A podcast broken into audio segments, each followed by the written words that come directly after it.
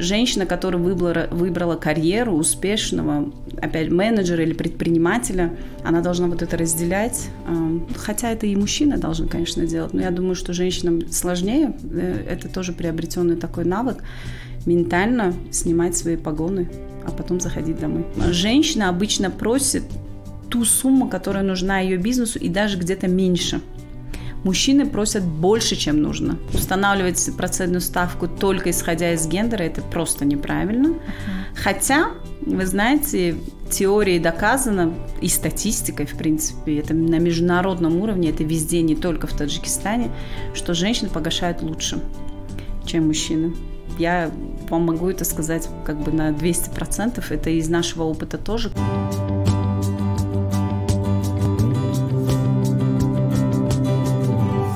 Бизнес-среда. Добрый день, меня зовут Зибота Джибаева, и это второй цикл подкастов «Бизнес-среда». Наши гости – предприниматели, которые готовы делиться своим опытом.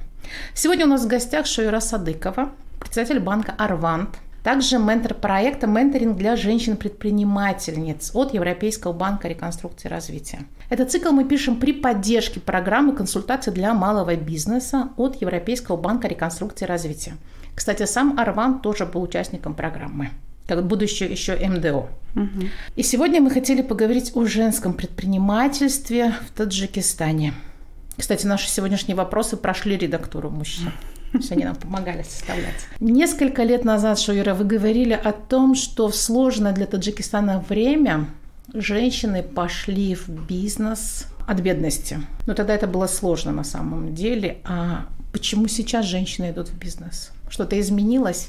Здравствуйте, очень рада быть здесь, и я надеюсь, что этот выпуск будет тоже таким же интересным и особенным, как и прежние ваши выпуски. Спасибо. Да, если отвечать на ваш вопрос, а, в те времена, и это как раз 20 лет назад, когда мы начали работать, и мы начинали работать именно с женщинами, большая часть женщин приходили в бизнес от безработицы, от того, что надо было зарабатывать больше, чем они зарабатывали на своих рабочих местах. И, скажем так, больше вынужденная мера. Да? Кто был на тот момент предприниматель женщина? Это чаще всего либо учительница, либо госслужащий, либо э, сотрудник какого-то другого учреждения. И от того, что зарабатывали мало, э, приходили на рынок, на а, открытое пространство с небольшой раскладушкой или столиком, где продавали совсем небольшой объем товара, купленный оптом, э, продавали в розницу. Конечно, по мере того, как развивалась экономика, развивалась наша страна, некоторые из них уже вырастали в более крупных предпринимателей, да, по мере э, того, как развивался бизнес, в будущем могли арендовать уже свой магазин, привозить товар другого качества, э, самим привозить товар, да, и, и таким образом стали успешными предпринимателями. На сегодняшний день я думаю, что женщины идут в бизнес, ну, их можно разделить на несколько категорий. Конечно, до сих пор есть те, которые ввиду того, что безработица, ввиду того, что нет хорошей альтернативы, продолжают начинать свой бизнес. Есть те, которые имеют какой-то талант, идут за своей мечтой, мечтают стать предпринимательницами успешными.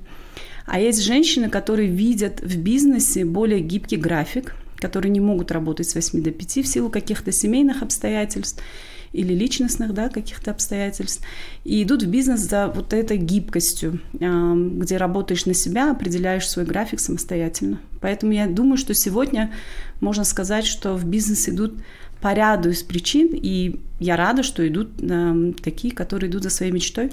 В какой сфере все-таки женщине легче продвинуться? В традиционной, да, вот как у нас раньше было, купля-продажа – это основное, либо более такой женское, это шитье, кулинария, возможно – но вы знаете, успех бизнеса, в чем он да, состоит? Это ты должен хорошо знать, чем ты занимаешься.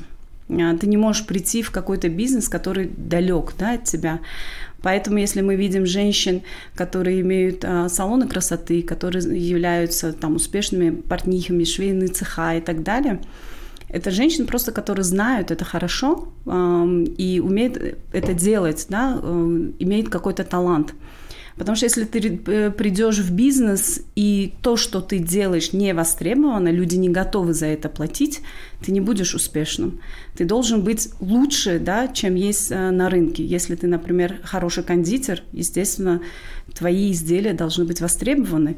Поэтому у нас чаще всего получается, что близкое к женщинам то, чему они были обучены в семье, из детства знают, либо имеют, как я уже сказала, определенный талант к этому. Есть, конечно, женщины, которые, скажем так, в силу своей карьеры, да, приобрели какой-то опыт и потом уже стали независимы, сами создают какой-то бизнес. Но опять же, я считаю, что успех бизнеса будет только тогда, когда человек очень хорошо понимает то, чем он занимается, имеет какой-то природный талант, опять же, в торговле, да, предприимчивость какую-то, верят в свою идею, в свою мечту, проходят через какие-то трудности, приобретают опыт, только тогда они будут успешными. А в банковском секторе? К чему нужно быть готовой женщине, чтобы стать успешной? Банковский сектор, в отличие от других, скажем так, секторов экономики, он очень эм, сильно регулируемый. Очень много правил и закон, которые мы должны соблюдать. Ну, понятное дело, потому что мы имеем дело с деньгами, а, имеем дело с деньгами населения.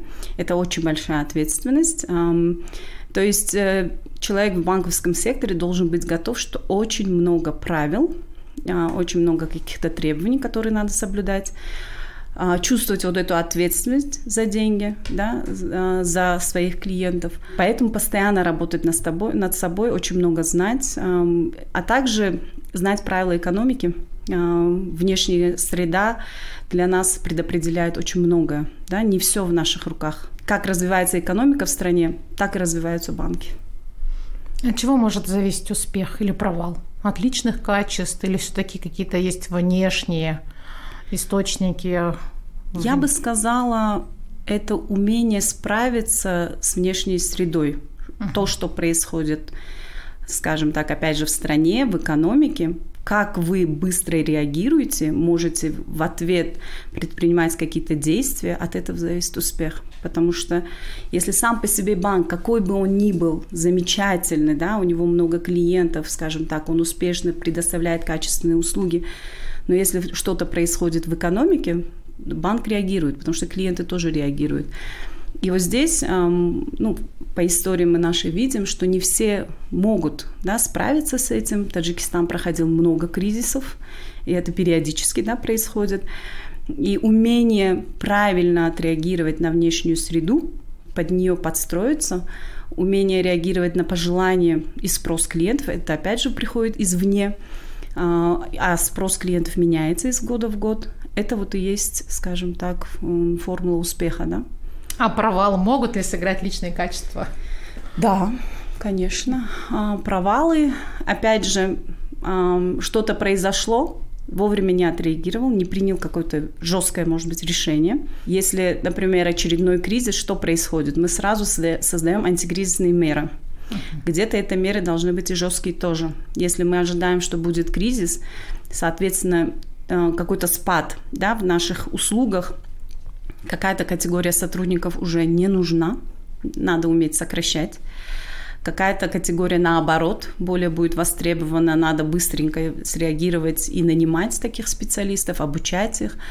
Если менеджер, э, скажем так, проявит какую-то слабость или задержится с правильными решениями, конечно, это может потом очень сильно аукнуться. Женщина все-таки она более эмпатична. Да. Да, и э, ей даются, наверное, сложнее какие-то а, решения, да, каких-то проблем, связанные там, в том числе с сокращением персонала. Да, это так, а, потому что мы всегда думаем, да, что произойдет с этим человеком, с его семьей, что будет, как он найдет работу. Может быть, мы в этом действительно уходим глубже. Это сложнее морально, психологически, но это не означает, что этого делать не надо, да. А приходится принимать такие решения тяжелые тоже. Вы жесткий или мягкий руководитель? Я бы сказала, я в первую очередь справедливый. А, где-то без жесткости никак. Опять же, в нашем секторе. Если было сделано какое-то действие со стороны сотрудников, э, когда надо наказать, тем, что ты не накажешь, ты можешь дать неправильный сигнал. остальным, да, и может показаться другим, что возможно делать такие ошибки, можно какие-то даже незаконные действия делать, и все равно мне ничего не будет. Такого допустить нельзя. Поэтому бывает ситуация, когда жесткость это обязательная, да, такая мера, которую надо предпринимать. В то же время, почему я говорю, я справедливый, а, бывают ошибки, и на ошибках люди учатся, надо давать шанс. Это, конечно, зависит да, от, этой, от ошибки, которая была сделана. Надо давать шанс людям расти, учиться. И иногда бывает так, что человек, ошибшись однажды, если вы на этих ошибках чему-то научились, надо дать ему шанс, потому что второй раз он уже этого не допустит. Мягкость проявляется, ну, в большей части, опять же, давать возможность людям проявить себя. Не каждый с первого раза, с первого года может проявить какие-то, опять же, лидерские качества, да, качества менеджера. Надо дать возможность людям приобретать опыт. Вы сейчас говорили про лидерские качества. Лидер женщина – это от природы или можно все-таки эти навыки прокачать? Разное бывает, да. Э, когда мне говорят, женщина не может быть менеджером, я говорю, ну вы, наверное, забыли, как вы были ребенком, что у нас происходит в семье. И опять же, основные функции менеджера – это планирование – организация, координация, контроль. Кто у нас в семье планирует? Опять же, быт, а, графики детей, кто организовывает, да, вот мой ребенок в такое-то время должен быть там, а этот ребенок в такое-то время выйдет из какого-то другого, да, своего мероприятия, уроков и так далее. То, это, то есть это правильная организация, координация между ними, да, а, контроль, пришел, не пришел, какую оценку ты сегодня получил, кто это делает – делают женщины. То есть у нас природой заложены уже вот эти функции менеджера. Девочки видят, как ведет себя э, мама, и уже в 14-15 лет мы видим, что наши девочки делают некоторые функции, да, помогают маме. То есть это приходит, и это у нас заложено. Есть, конечно, навыки, которые заложены природой. А, стрессоустойчивость, uh-huh. спокойствие да, какое-то. Мои сотрудники, например, ценят во мне вот это природное спокойствие, да, не паниковать, а, не не поддаваться эмоциям, потому что когда они приходят с очередной проблемой, я не трачу время на то, чтобы говорить, почему это произошло. В первую очередь я трачу время на то, чтобы решить проблему. А почему произошло и как мы пришли к этому моменту, это можно уже потом да, обсуждать. Или кого-то надо поругать, кого-то надо наказать, это можно сделать все потом. Первым делом мы решаем проблему. И поэтому ко мне не боятся приходить с проблемами, потому что они знают, знают что я не буду да, бурные какие-то эмоции проявлять, как-то рассуждать э, не вовремя да, о каких-то вещах. Поэтому, я думаю, так, такого рода навыки, они заложены природой. Да. Ну, наоборот, мне кажется, что женщина, она по своей сути более импульсивна. Вы же, наверное, прокачивали или просто рождение? Ну, опыт, конечно, опыт э, это очень важно, да, когда уже наступаешь на грабли несколько раз, в следующий раз это не так больно, так скажем, да, и реагируешь по-другому. Опыт играет большую роль. Но опять же, я благодарна своим родителям. Я видела хороший пример, э, где и мама, и папа занимали руководящие должности, э, как они себя ведут, как они реагируют на вещи, да. Я думаю, что некоторые вещи все-таки заложены природой. Но это не означает, что менеджерам нельзя научиться быть. Опять же, функции менеджера, их правильно понять, изучить и работать с персоналом, возможно, научиться. Но если вы не проявляете эмоции, когда иногда просто ну, хочется, иногда вот просто хочется стукнуть кулаком по по столу и а, там ругаться, кричать, топать ногами, это все равно есть. Вы где-то должны это выплеснуть. Угу. Как это происходит? Вы несете это домой? Нет, вы знаете, вот еще одно мое высказывание, я часто об этом говорю, что погоны надо снимать. То есть дома, ну это вот ментально, да, ты заходишь домой, ты оставляешь вот это все за пределами да, дома. Э, дома ты уже мама, ты уже жена, э, дети не виноваты, что ты выбрал такую карьеру, такую ответственность, да. Это не было их выбором, это твой личный выбор, и это надо понимать, что раз уж ты взял на себя какую-то ответственность, э, надо справляться там, с 8 до 5, так скажем. Ну, конечно, бывает и дольше. Было время, когда, допустим, мне от офиса до дома очень эм, недалеко ехать, минут пять. Эм, я прошу, чтобы мы какой-то до, до, дальней дорогой поехали, да, вот чтобы сразу не приходить с этими эмоциями. Задерживаться в офисе, отвлечься, что-то почитать. Ну, у всех свои, я думаю, инструменты. Но опять же, женщина, которая выбрала, выбрала карьеру успешного, опять менеджера или предпринимателя – она должна вот это разделять. Хотя это и мужчина должен, конечно, делать. Но я думаю, что женщинам сложнее. Э, это тоже приобретенный такой навык. Ментально снимать свои погоны, а потом заходить домой. У меня есть а, такая привычка, я себе если очень плохо себя чувствую, да, был очень эмоциональный день, очень много стресса, а я захожу, я представляю, что я захожу в пальто в квартиру, угу. и я вот, просто вот. его снимаю. Это как и раз-таки так. Сначала приходилось это просто э, прокручивать постоянно в голове, со временем это прошло, то есть мне не нужно уже это делать. Я захожу, если я даже очень сильно устала, и я себя очень плохо чувствую, а, я только переступаю порог, мне кажется, что это пальто спало само, uh-huh. и я, я нормально себя начинаю чувствовать. Я говорю, я даже если я заболела и на работе было совсем плохо, я вхожу, и я как будто выздоравливаю, что ли. Ну, конечно, вот это... конечно, это уют домашний. А потом же есть правило трех минут. Как вы встречаете ребенка? Первые три угу. минуты надо слушать.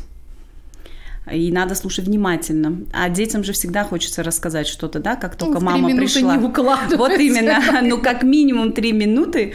То есть первым делом пришел домой, ты не бежишь куда-то побыть одному сам, сам с собой, да.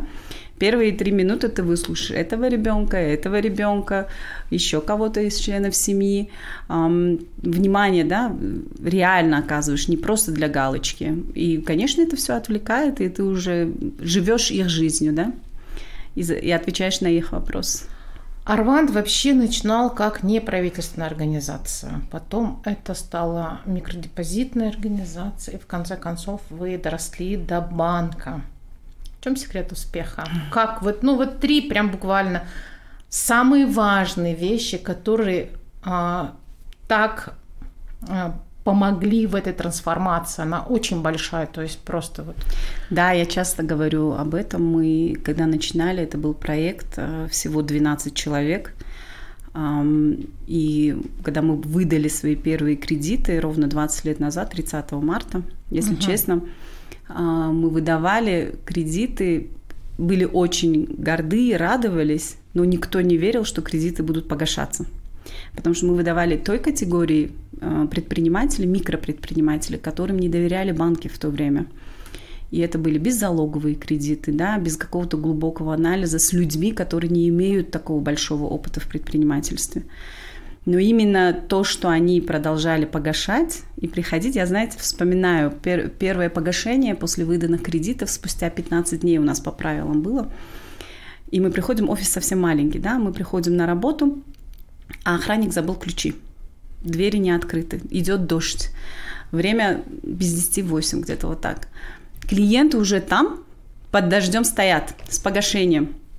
И вот такие вещи вдохновляют, да, и я думаю, что то, тот путь, которым мы прошли, номер один, это то, что мы всегда хотели сделать что-то для своих клиентов. Мы ориентировались на их запросы, на их спрос. Когда мы были НПО, мы только могли выдавать кредиты только в Сомоне. И, естественно, наши клиенты для того, чтобы открыть депозитный счет, получить денежный перевод, были вынуждены уходить в другие финансовые учреждения. Ну, конечно, мы сказали, а, а, а зачем, почему?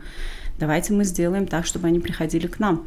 Именно тогда как бы появилась вот эта амбиция, желание создать микрокредитную депозитную организацию, когда мы уже могли расширить да, с, э, свои услуги, опять же, для своих клиентов. Второе – это, естественно, окружающая среда, законодательная база. Я думаю, что наше правительство очень правильно поступили, когда приняли закон о микрофинансовых организациях в 2004 году. Он был самым лучшим в регионе потому что он позволял микрофинансовым организациям делать очень много, практически как банк мы работали, да, будучи микрокредитной депозитной организацией. И тогда получить лицензию было не так сложно. Минимальный уставной капитал был небольшим, То есть была возможность создать очень много микрофинансовых организаций, так как произошло, их было более 120. Это конкуренция, с одной стороны, это хороший закон, хорошие инструкции, чтобы мы могли поддержать предпринимателей. То есть второе, это, конечно же, законодательная база и среда, в которой мы работаем. Третье, ну, конечно, здесь уже команда сама, да. Я всегда говорю, что успех Арвант – это и команда. Это не я одна, не наши акционеры или не что-то одно. Это команда, командная работа, это амбиции, это желание быть эм, лучшими, а, гибкость, потому что мы подвергались таким многочисленным изменениям, да, от, от этого устаешь с одной стороны, а с другой стороны, если ты это не сделаешь, ты останешься где-то в позади. Поэтому я думаю, что успех бизнеса это опять же э, ловить те возможности, которые появляются на рынке, уметь справляться со сложностями, которые, опять же, там э, появляются. Но самое важное, любой бизнес, не только банк, любой бизнес должен ориентироваться на своего клиента, знать его очень хорошо и отвечать именно спросу и пожеланиям клиентов. Вы начинали с 12 человек, сколько сейчас? 930. Угу. По всей стране мы практически работаем. Мы начинали в Сагдийской области, потому что проект был рассчитан на Ферганскую долину, поэтому наш головной офис находится в городе Худжанде, и проект работал на Таджикистан и Узбекистан, две страны были, да, Ферганская долина. Но дальше в 2006 году мы открыли э, свой филиал в городе Душамбе. Я знаю, он Панигмата Карабаева. Да, да, да. Я проезжала и видела эту зеленую вывеску. И думали, кто же это да. такой, да? Узнаваемость наша, скажем так, в других э, областях и городах страны страны не такая высокая, как в Сагдийской области, только потому что мы там дольше да, работали, и там офисов больше. Но мы эм, охватывали РРП э, с 2006 года, открывали офисы вокруг. Потом в Хатлоне у нас пока еще три офиса, но, надеюсь, будем расширяться и дальше на юг. И в Хароге, когда мы открыли офис два года назад, я с гордостью всегда отмечаю, что мы были первый банк, который открыл офис в Хароге за последние 10 лет на тот момент. Uh-huh. То есть до нас никто, не, ну, в силу каких-то причин, да, не хотел там открывать офис, это и далеко, и э, как бы смотришь, да, на объем э, бизнеса, на объем рынка, и на тот момент мы увидели там потенциал и открыли офис там. Поэтому могу сказать, что мы охватываем практически всю страну. У нас, у нас более 70 офисов на сегодняшний день. 9 из них это филиалы, которые имеют свою административную да, часть, а остальные это э, центры банковского обслуживания. В Хароге оправдались все цели, которые вы да, ставили себе? Да, а, в принципе, мы всегда начинаем с микрокредитов uh-huh. да, в нов- новой местности, скажем так, для нас новой местности. Есть специфика того или иного региона. А, в Хатлоне это больше сельхозкредиты, допустим. То, то же самое по Сагдийской области. В Истаравшане у нас больше сельхозкредитов. В Пинджикенте где бизнес-активность ниже, потребительских кредитов больше. Есть, конечно, специфика каждого региона. А, мы просто из-за того, что у нас широкий спектр а, кредитных услуг, мы как бы стараемся под спрос именно этого региона работать. У вас были консалтинговые проекты с Европейским банком реконструкции и развития. Угу. Чем они вам помогли? Как раз вы еще тогда были на тот момент МДО. Да, как, конечно, э, преобразовываться из одного статуса в другой, внедрять новые услуги. Это, опять же, много изменений. Э, невозможно без консультантов. Да? Консультанты нужны, я так думаю, в трех случаях. Когда ты хочешь что-то внедрить новое, опять же, международные практики – а где получить да, знания, опыт международных практик. Как раз-таки такие э, финансовые институты, как Европейский банк э, реконструкции и развития, приводили вот этот международный опыт. Второй момент э, бывает, когда тебе надо посмотреть на бизнес со стороны. Вот мы нарастили, нарастили, да, и, и видов услуг, и персонала, и так далее, и в какой-то момент тебе надо будет, чтобы был взгляд со стороны, где-то, может быть, за счет того, что наращиваешь и растешь, теряешь эффективность. Uh-huh. И в-третьих, это когда происходит что-то плохое, кризис. Да, здесь уже консультант может помочь кризис-менеджменту. Наше взаимодействие с ЕБРР были про, по большей части по второму случаю, да, когда мы росли, а, понимали, что где-то надо менять методы, а, конкуренция росла, и наше первое взаимодействие было именно по настройке маркетинга. Uh-huh. Как правильно себя позиционировать на рынке, как правильно рекламировать свои продукты свои, узнаваемость повышать и так далее. Второе взаимодействие, которое одно было, э, это с кадрами связано. Опять же, вот здесь как раз-таки был такой случай, что кадров набираешь, набираешь, набираешь, офисов теперь больше, управлять надо э, кадрами уже немного по-другому. И надо было перестраивать работу головного офиса, который взаимодействует с филиалами, да, какие должности должны быть в головном офисе, какие функции они должны выполнять, чтобы филиалам было проще, чтобы мы э, способствовали их развитию и росту. Вот я помню вот эти два проекта Сиба. А, проект по маркетингу, точнее, ну и по HR тоже. А консультанты были международные или местные? Нет, здесь были местные uh-huh. консультанты, а, потому что, опять же, зависит от задачи, да, которая стоит перед тобой. Иногда бывает, да, как я уже сказала, когда нужен международный опыт, там, конечно, если придут консультанты извне, это лучше. А есть такие проекты, которые очень важно знать местный менталитет, нюансы, наш рынок, законодательство. Тогда с международными консультантами сложнее. Да? Если опять же, в кадрах будут без адаптирования применяться какие-то инструменты и методы международные, не всегда, может быть, это сработает. Да? Может, нашим людям, скажем так, для их а, мотивации могут, может оказаться так, что нужно совсем другие вещи, угу. нежели то, что происходит, допустим, в развитых странах, а, в зарубежных странах. Вы несколько лет уже сотрудничаете с ЕБРР как ментор – а, по программе менторинг для женщин-предпринимательниц. Вообще, что за программа? Мне интересно тоже, что, что она дает женщинам а, и какую роль вы там играете? Ну, вы знаете, это желание отдать знание и опыт другому человеку. А откуда появляется такое желание? Только тогда, когда ты сам получал да, такую э, помощь. В моей карьере тоже были женщины, ну, мужчины, это в принципе не важно, которые своими советами, уроками, даже подбадриванием да, оказали какую-то роль, сыграли да, в моем развитии моем успехе. Соответственно, я чувствую вот эту а, ответственность и желание передать и помочь кому-то другому. Ментор – это человек, который э, может ответить на вопросы предпринимателя, менти, uh-huh. да, э, и не всегда эти вопросы строго по бизнесу. Тем более, когда мы имеем дело с женщинами. У меня так получилось, что я была ментором четыре раза. И чаще всего женщины предпринимательницы, мои менти, им нужно было подтверждение того, что они хотят сделать и того решения, которое они хотят принять. А, например, а, есть желание расшириться да, или поменять место дислокацию своего бизнеса, и плюсы минусы все анализируются, а и уже в конце женщина спрашивает, а стоит ли сделать, стоит ли рискнуть, да? И достаточно ментору, задавая несколько вопросов, привести ее к тому, что да, надо, для бизнеса, надо рискнуть, надо предпринять этот шаг. Я, когда э, мне говорят, что бы вы могли дать менти, конечно, по большей части говорю, что я могу проконсультировать, помочь в финансовом плане, да, финансовое планирование, прогнозирование. А, сам, самая первая моя менти, э, именно потребность у девушки была в этом.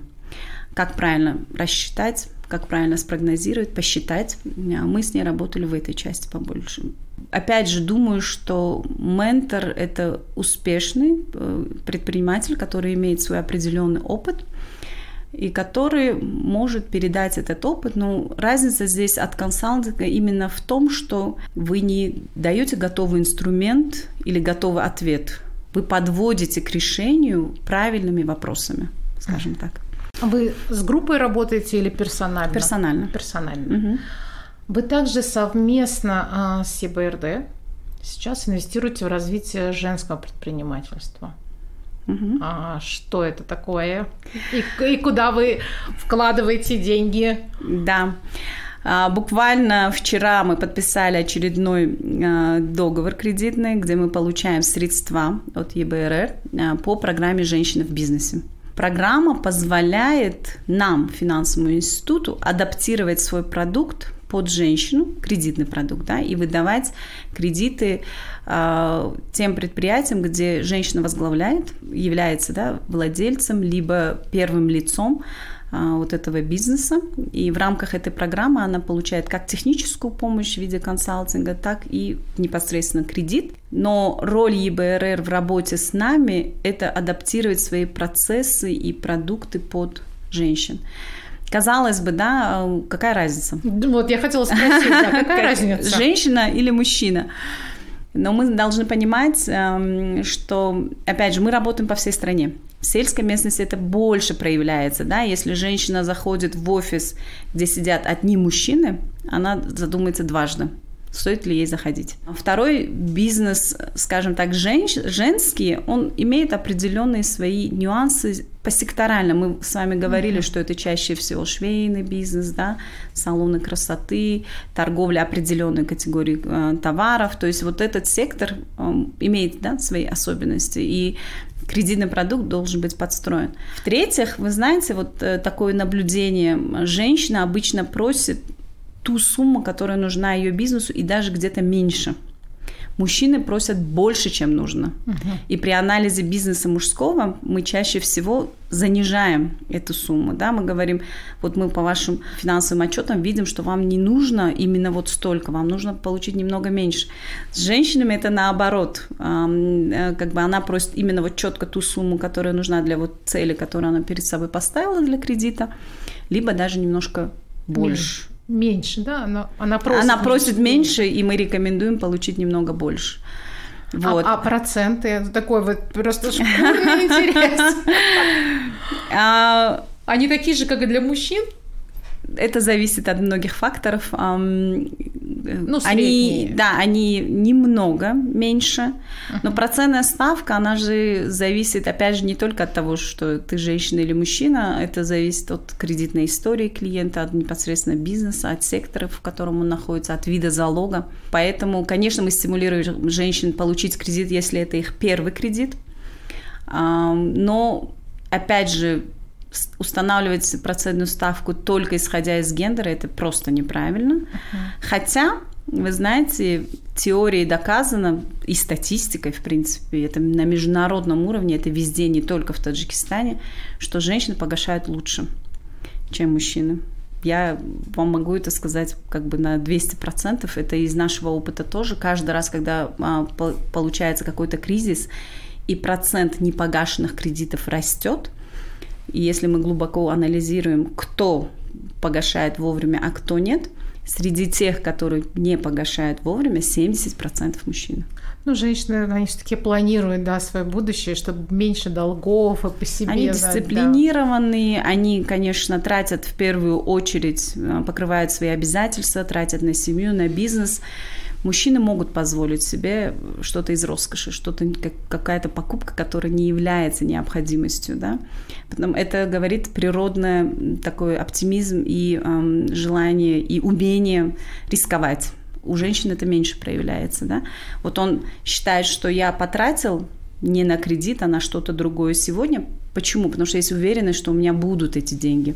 Женщина, она более, скажем ну так. Ну да, поэтому и риск, кстати, как раз-таки это все-таки мужского пола, да, да больше. Да, да. Я как бы не говорю, что это хорошо или плохо, да, это то, что мы имеем, так скажем. И я, например, рекомендую в бизнесе, что не обязательно или не нужно, чтобы, например, команда была только все женщины. Я считаю, что это тоже неправильно. Должны быть мужчины в команде, потому что это балансирует, да, вот эти природные умения и навыки обоих полов. Где-то женщина осторожничает, но мужчина рискует, и в бизнесе рисковать уметь надо, это обязательно. Какие успешные кейсы у вас были по инвестированию как раз-таки вот женщин-предпринимательниц?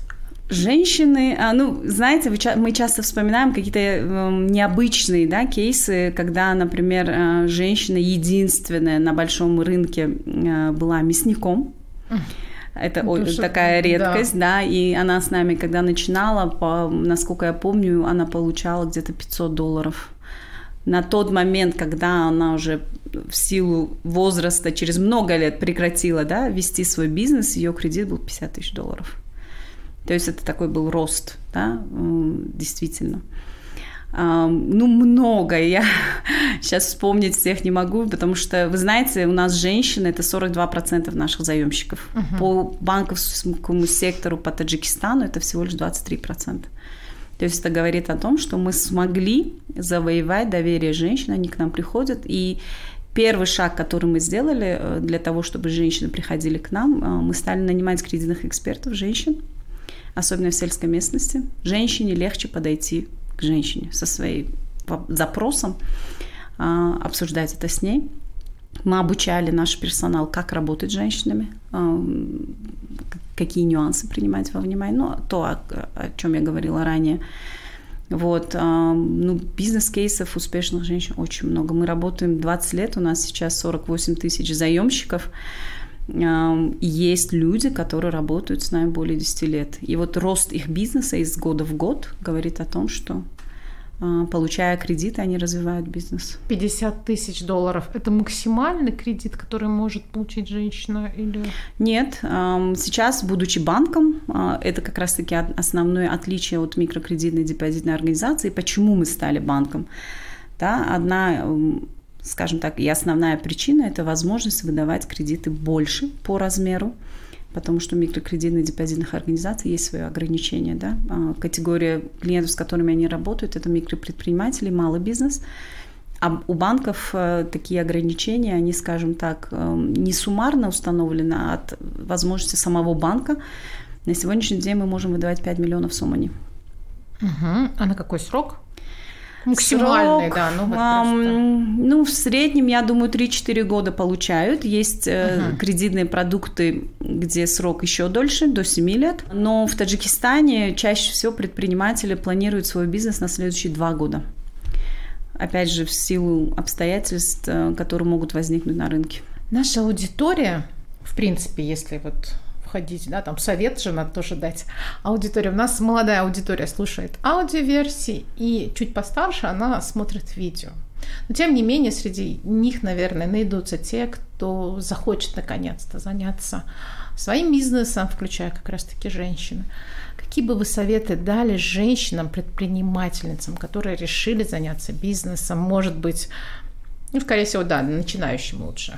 Именно из-за того, что мы говорим о женщинах, эм, я рекомендую мечтать по-крупному, да, uh-huh. не ограничиваться и э, не включать какой-то пессимизм, да, быть оптимистичными, чтобы это было такое мечта сформулирована, где-то, может быть, покажется чрезмерно оптимистичной, но мечтать покрупнее, да, а, не бояться, но при всем при этом, что чаще всего молодежь не хочет слышать, это придется постоянно учиться. Потому что все меняется очень быстро на сегодняшний день, да, это уже не та скорость, которая была 20 лет назад, 10 лет назад. А мы сейчас видим, как все уходят в цифру, цифровая экономика развивается, все происходит онлайн. А это для молодежи, с одной стороны, и легко, да, они понимают это быстрее и легче.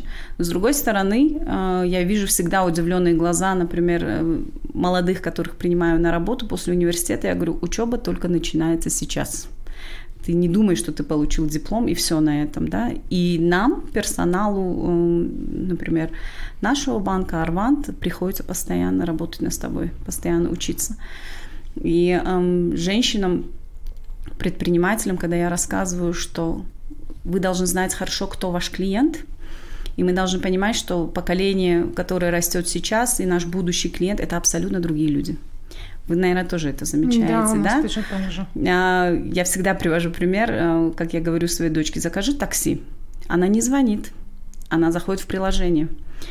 Я ей говорю, напиши там, скажи сестре что-то, да, опять же, она не звонит, она пишет смс или сообщение.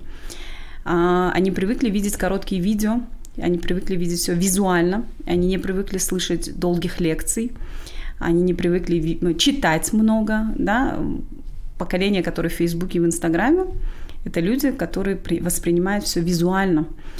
А это наши будущие клиенты. И мы, какой бы бизнес ни был, мы должны очень хорошо понимать наших клиентов. И должны понимать, что месседж, который мы даем, а, посыл, да, который мы хотим дать, о себе, о своем бизнесе, он должен адаптироваться под то, как они привыкли воспринимать информацию. Поэтому в команду мы принимаем все больше и больше молодежи, потому что понимаем, что нам надо работать с молодежью.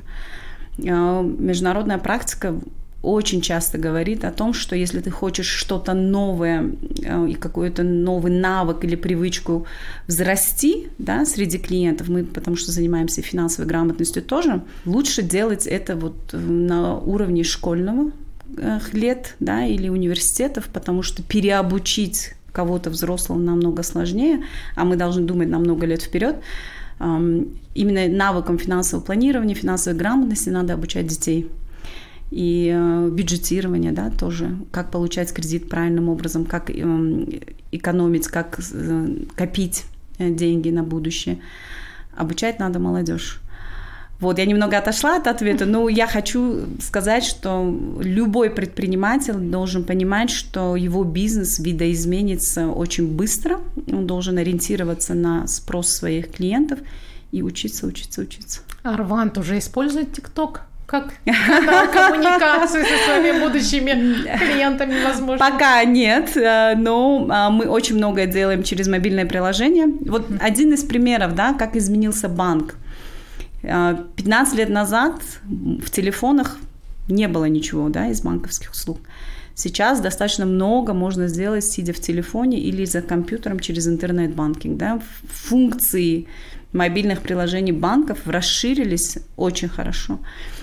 И если были какие-то, знаете, консервативные взгляды о том, что наши клиенты, у них нет смартфонов, они не, не умеют этим всем пользоваться, они не, не захотят, они захотят личный контакт, да, прийти в офис, убедиться, что его деньги получил кто-то, дал квитанцию, не захотят пользоваться терминалами, которые на улице, да, для погашения кредитов.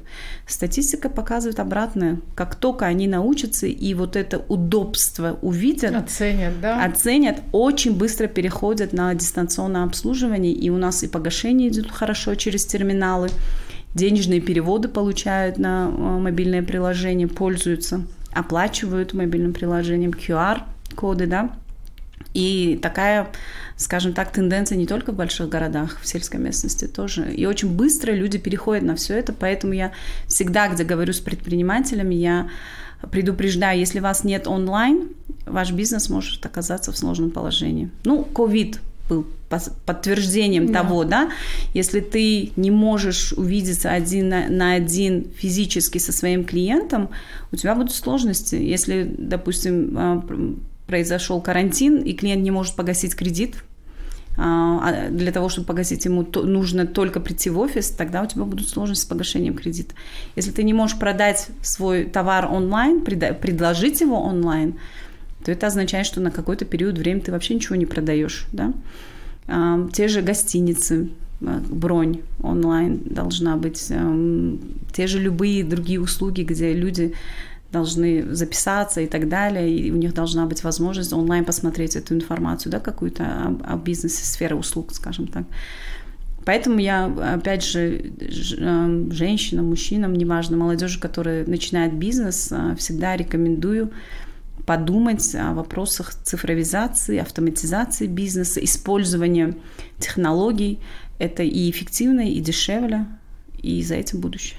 Спасибо большое. У нас а, в студии была Шойра Садыкова, председатель правления банка «Арвант». А этот цикл мы пишем при поддержке а, программы «Консультация для малого бизнеса» Европейского банка реконструкции и развития. И мнение экспертов может не совпадать с мнением доноров. Mm-hmm. Спасибо, Шуира. Вам спасибо, Всего Зебра. Спасибо.